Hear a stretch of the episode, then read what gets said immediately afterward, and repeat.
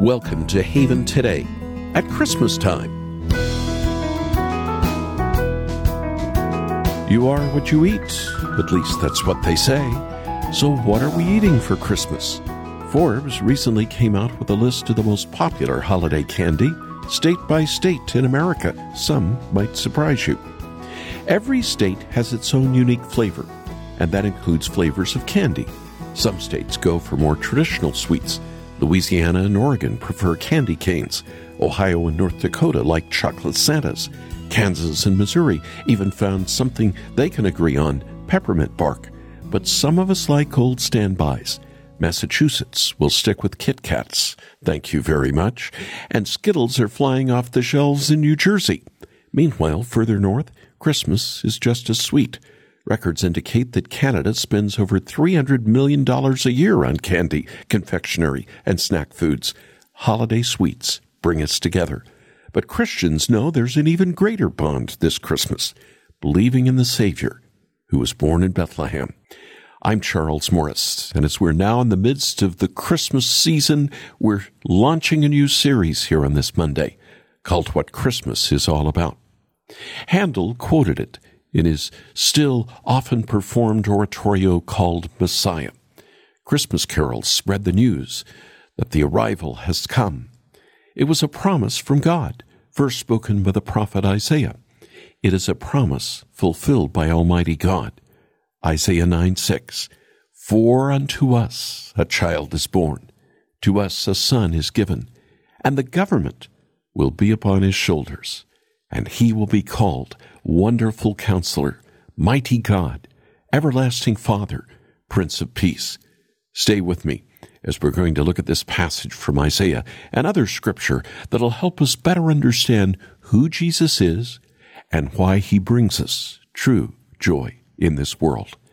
And speaking of that song, Joy to the World, we begin the program with an instrumental by my friend and musician Fernando Ortega from his Christmas Songs album, an album filled with songs that'll help you celebrate the true meaning of Christmas. Joy to the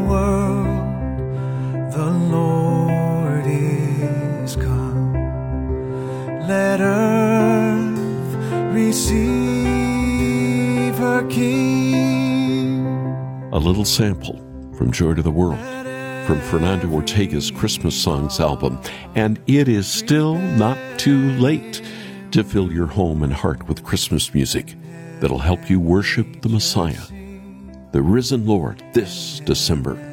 We have the CD for your gift to the ministry. And just one more thing before we listen to our first full song of Christmas. It's December 12th, and shopping and shipping days are limited for this holiday. Even more limited are gifts that have value, gospel value. So let me remind you about the fully illustrated boxed set of Little Pilgrim's Big Journey with books one and two. Both are based on John Bunyan's epic novels, and they're filled with the gospel and reminders of how to live as a Christian in a fallen world. It's a perfect Christmas gift that'll point people to Jesus. And a reminder that we're using expedited shipping now, so it gets to you by Christmas. So if you can, please include some extra funds in your gift to help us cover that extra cost of shipping. So call us after the program, won't you, at 800 65 Haven? 800 65 Haven. Or go online, listen to some of the samples from the CD, look at samples from the books, and make your gift at haventoday.org. That's haventoday.org. And now let's open this Haven Today with a medley by one of the most well known Christian artists, Michael W. Smith.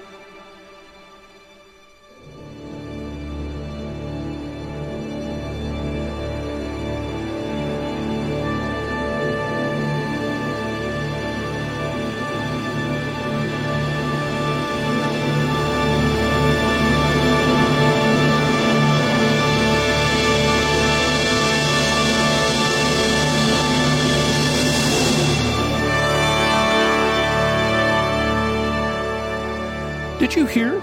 Sing We Now of Christmas and O Come, O Come Emmanuel in that medley by Michael W. Smith. What a song to open our Christmas program called What Christmas is All About here on Haven Today. I'm Charles Morris. Let me ask you, here on a Monday, what is the birth name of our Savior? Now, you might think that this is pretty simple to answer. His name is Jesus, and of course, that's true. But it isn't quite that simple. The prophecy promised that his name would be called Emmanuel. I shared Isaiah 9 6. And then it was fulfilled in Matthew 1 22 and 23. All this took place to fulfill what the Lord had said through the prophet The virgin will conceive and give birth to a son, and they will call him Emmanuel, which means God with us. Quoting from Isaiah 9 6 in the very first gospel of the New Testament. So, why was his name called Jesus?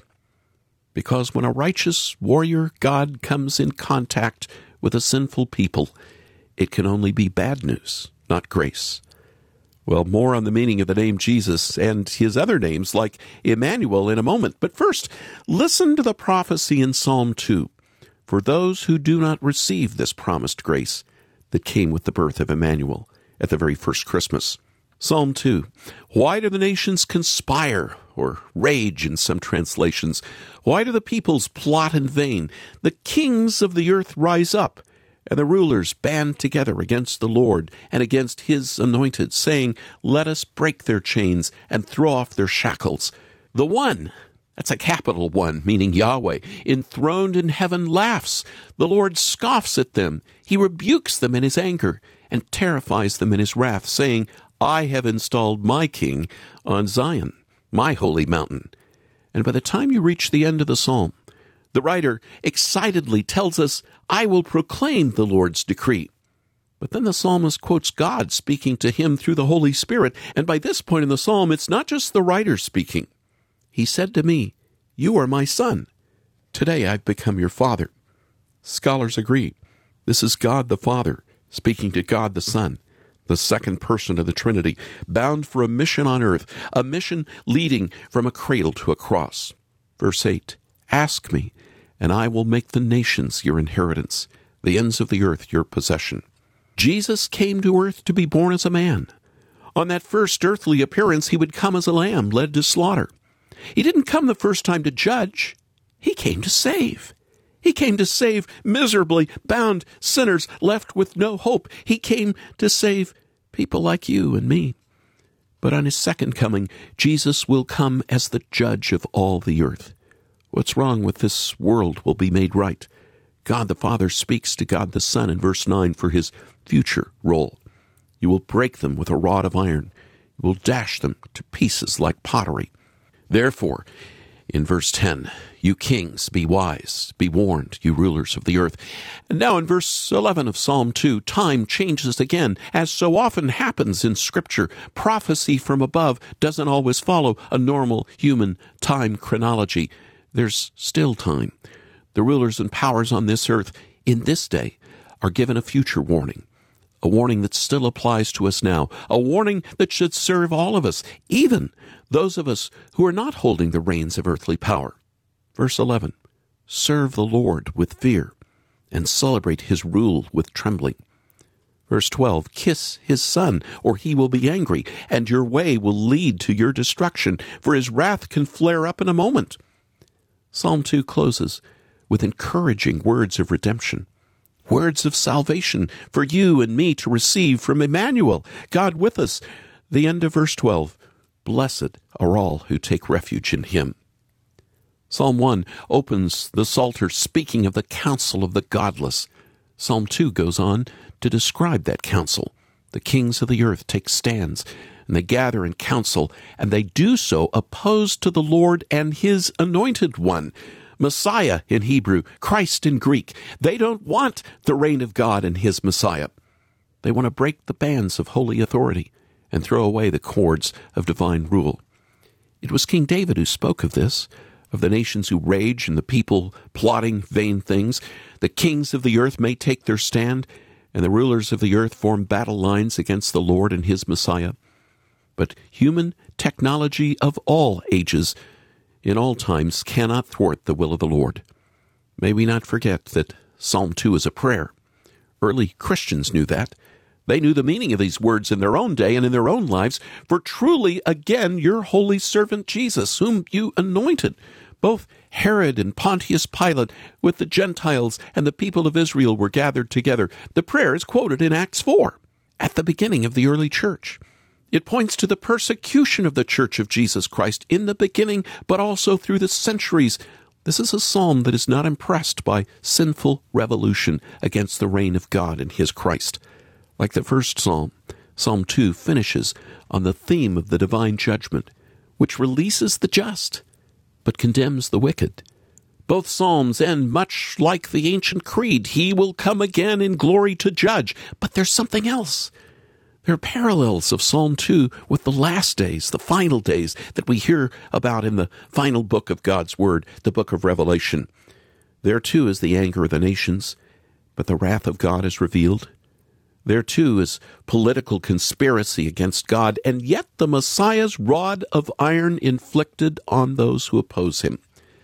But Emmanuel isn't our deliverer's only name. He was also called Jesus, the Savior, who came to wash away and rescue us from all our sins. A little more background. God's presence could only dwell with his people in the Old Testament when there was a mediator present, somebody like Moses somebody like Aaron, or one of the other priests, and sins were atoned for with blood. But that blood, the blood of bulls and goats, could never purify the conscience or permanently wash away the sins of God's people. It had to come over and over, and it was only a picture. That is until Jesus came, the rescuer, the deliverer. And this Jesus offered up his blood.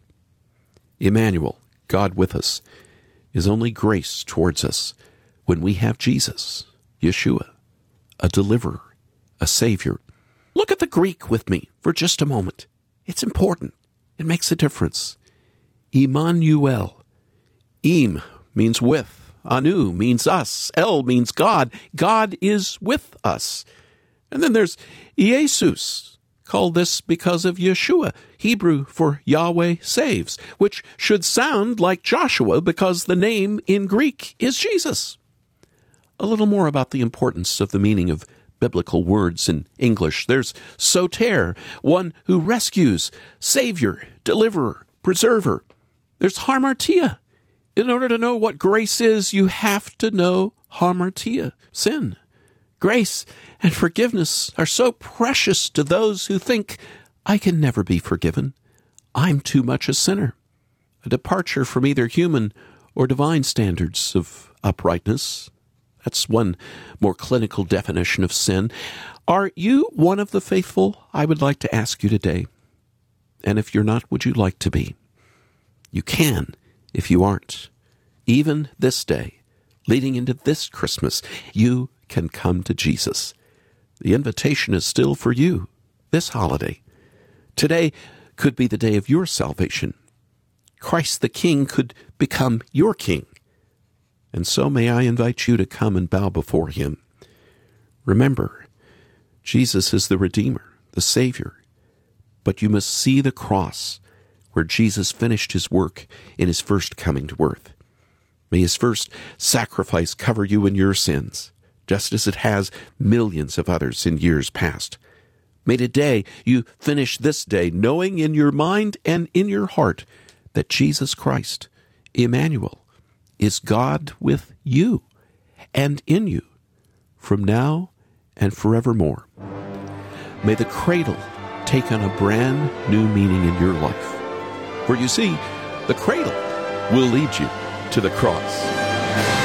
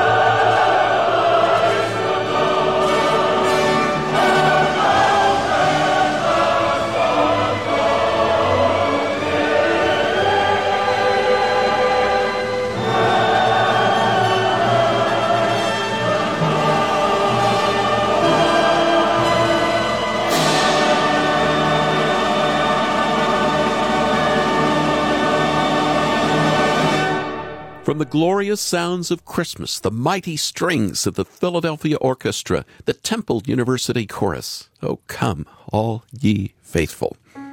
Would you pray with me right now? Lord, I seek to be faithful, especially at Christmas time.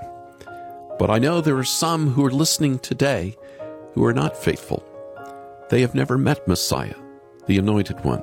They do not know King Jesus, and yet they are listening and they have a desire.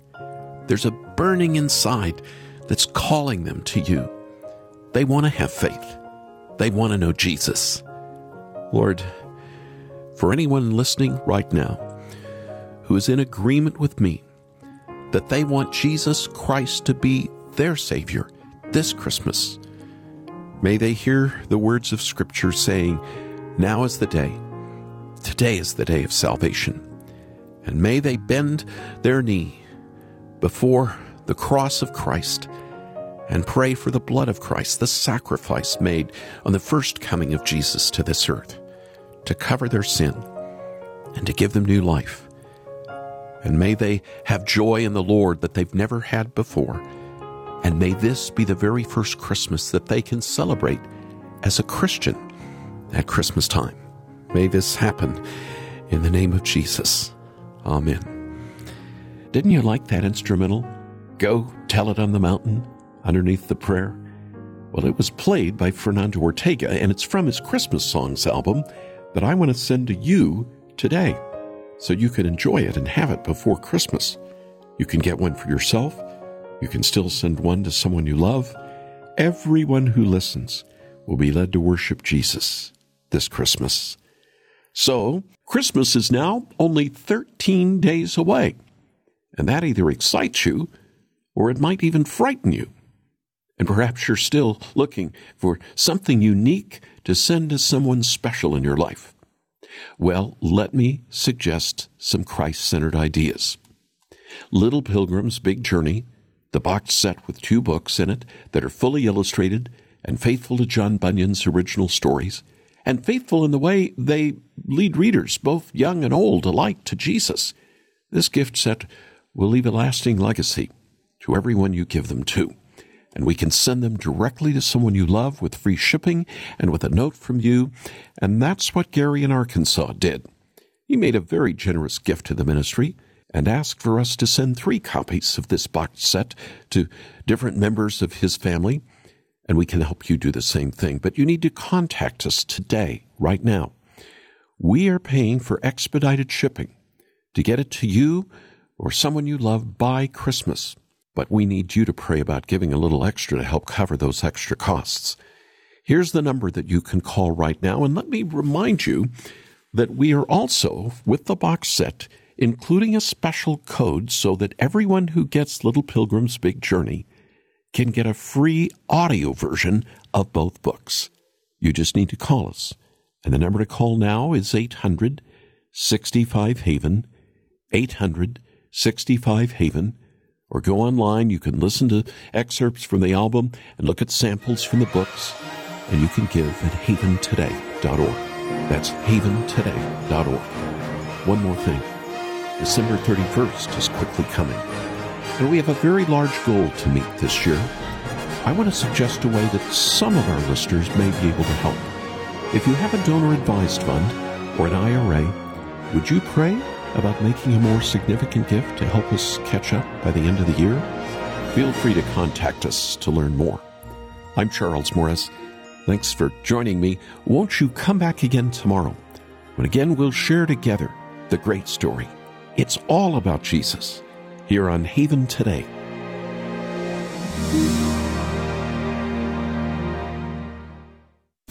Here for your encouragement and your walk with Jesus. I'm Charles Morris with Haven Ministries, inviting you to anchor your day in God's Word. Marathons. Most of us have never run 26.2 miles at once, and you know the story of the first man to do it.